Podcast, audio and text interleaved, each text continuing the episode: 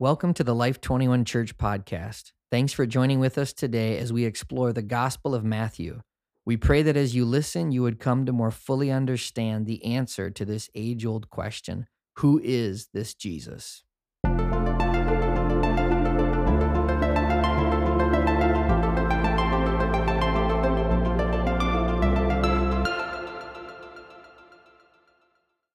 Hello, everyone. Welcome to the next session here in which we get to discover how valuable we are to our Heavenly Father. The prayer prompt for today that you can see in the description is, Jesus, how valuable am I to my Heavenly Father? Now, we're certainly going to be reading in verses 25 through 34 exactly how valuable we are, but these prayer prompts are a dynamic way to not just allow God to speak through the Bible, but also to allow Jesus to speak direct to us.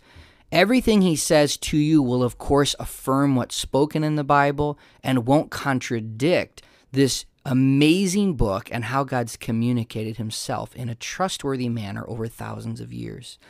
But yet, when Jesus gives you a very specific revelation about his Father's heart, it moves us in such an incredible way, way beyond what a friend, a parent could do.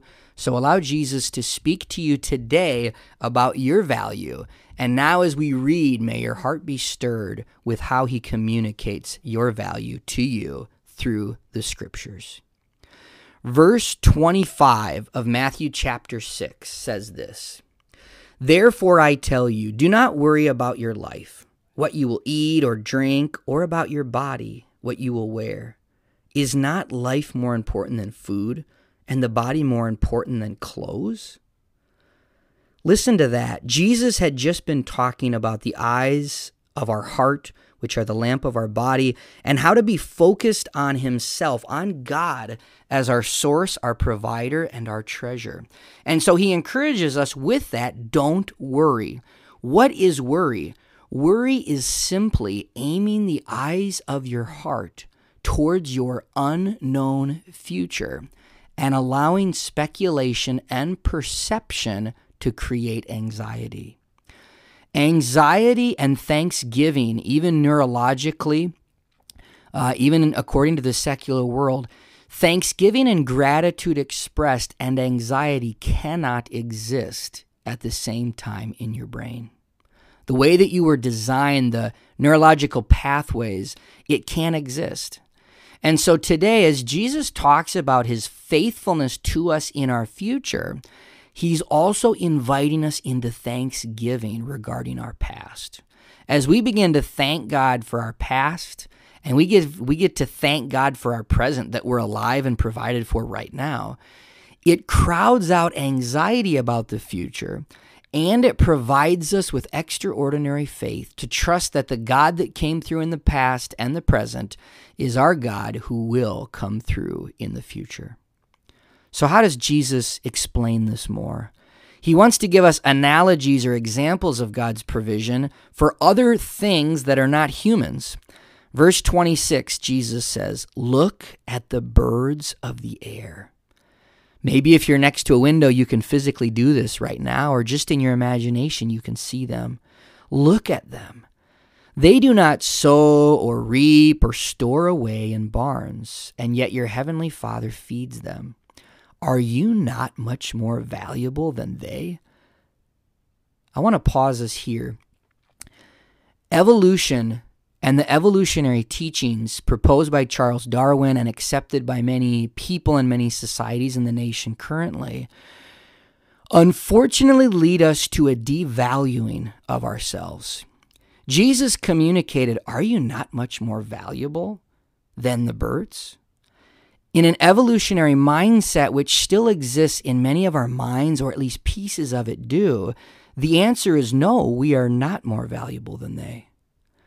If we came from them and were simply an evolution of them along a long line of millions of years of transition, then we lose the distinct honor that God gave to us in making us at the same time as them and placing us as their servant leader from the beginning. So how does Jesus continue? Who of you by worrying can add a single hour to his life or a single cubit to his height? Other translations read. What a beautiful thing that God is highlighting through Jesus, his heart to care not only for birds, created birds, and later we see in the scripture that it says that God sees when any bird falls and dies. Every single death of any single animal, whether it was because they didn't have enough food or something else, God oversees, sees, is moved by, and aware of every single one of those things. So the writer is saying, hey, you can't even get yourself taller. I know you're running around making sure you have food, but you can't make yourself grow with that food. Neither can you make the food grow. So don't worry. The second thing is you can't add a single hour to your life. You who are running after food, running after provision, wanting to make sure you're not going to die by starvation, it's God that sustains your life. You could have all the food you need and die from a heart attack in the next 10 seconds. Jesus is grounding them in the reality of their dependence on God, which can be fearful when you realize that God is the one that's causing your heart to still be beating even as you're listening to my words. But Jesus wants to highlight, though we're dependent on him and though that's such an amazing thing, it can be difficult for some, but God wants to keep revealing through Jesus how beautifully loving and careful this gracious God is in taking care of the ones who are dependent on him. Verse 28 continues by saying, "And why do you worry about clothes? See how the lilies of the field grow? They do not labor or spin. Yet I tell you that not even Solomon in all of his splendor was dressed like one of these." If that is how God clothes the grass of the field, which is here today and tomorrow is thrown into the fire, will he not much more clothe you, O you of little faith? I want to pause us here as Jesus challenges us, not in a derogatory way, not in a rude way, but he says, you of little faith. If you're worrying about food and clothes and the mere basics of life, how will you access all the provisions that God wants to pour out on the nations through you? We listened in a few podcasts earlier about Jesus' prayer. God, let your kingdom come and your will be done on earth as it is in heaven. The following podcast, we learned about the eyes of our heart being the lamp to our body and how we're not supposed to store up treasures on earth with money in and of itself, but treasures in heaven.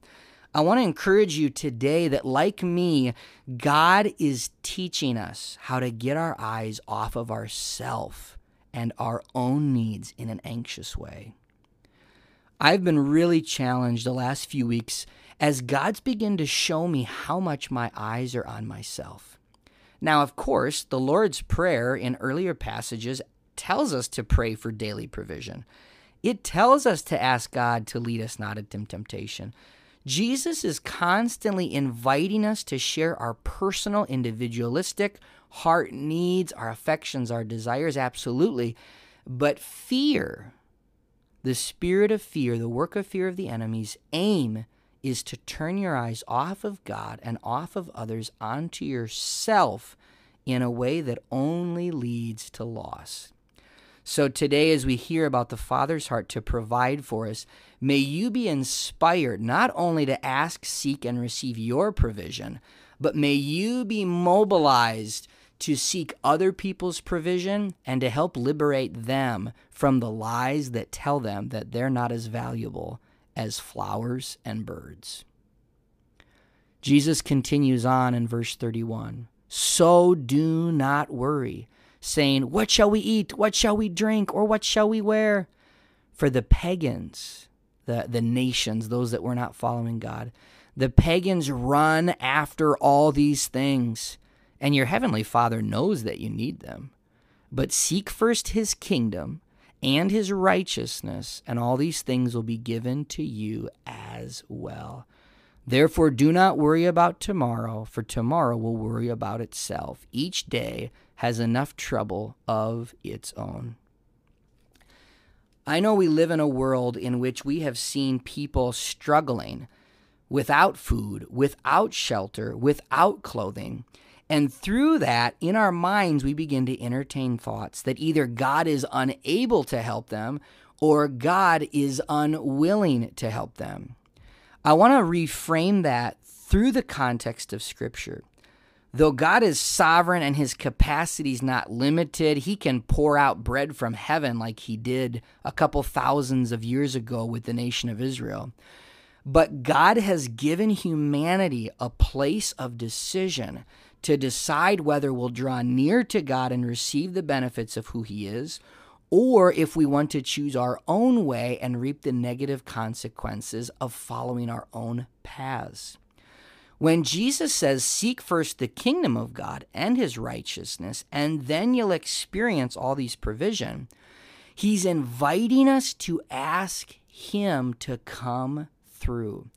I think of how many times God wanted to bless me or bless others and provide, and my heart wanted to run in my own direction. I was offended at God, doubting God, turning away from God.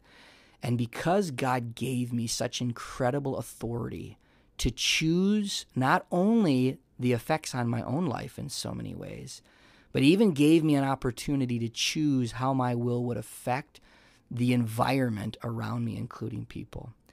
Many of us, myself included, I'm often offended and discouraged by how much influence God's given people, specifically leaders of nations, that by their greed and their agreement with Satan can channel money and finances and food and clothing away from people in need.